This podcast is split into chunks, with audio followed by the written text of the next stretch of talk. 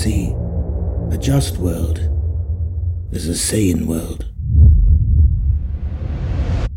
There was nothing sane about Chernobyl. Unless you've been living under a rock on the internet recently, you would have heard all the hype about an HBO miniseries called Chernobyl.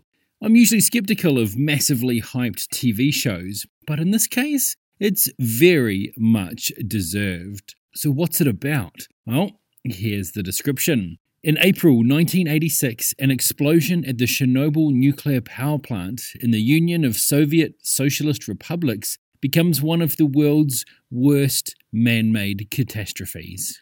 If you're like me, the most you knew about the Chernobyl event was that it was a disaster that happened back in the 1980s when one of the reactors exploded. Nothing but the basics. But this five episode miniseries goes into depth on what happened before, during, and after the meltdown. A number of things make this must see TV. Every single member of the cast throws down strong performances. You really sense the feeling of frustration they had in dealing with unqualified superiors in the government and working in the type of environment where giving bad news could mean that you get a bullet. It's a masterclass of character work and direction. On top of that, is the sound design. The music is minimalist at best, in most cases, it sounds like two pieces of metal being scraped together and adds another level of tension and discomfort to your viewing experience. It evokes a queasy feeling deep inside you.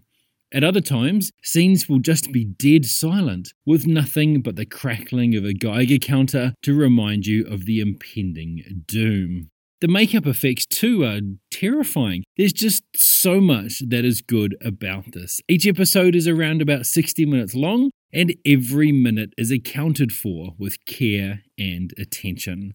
If you like bleak, dreary, impending doom type shows that make you want to yell at your TV while you learn some history, Chernobyl must get a place on your list.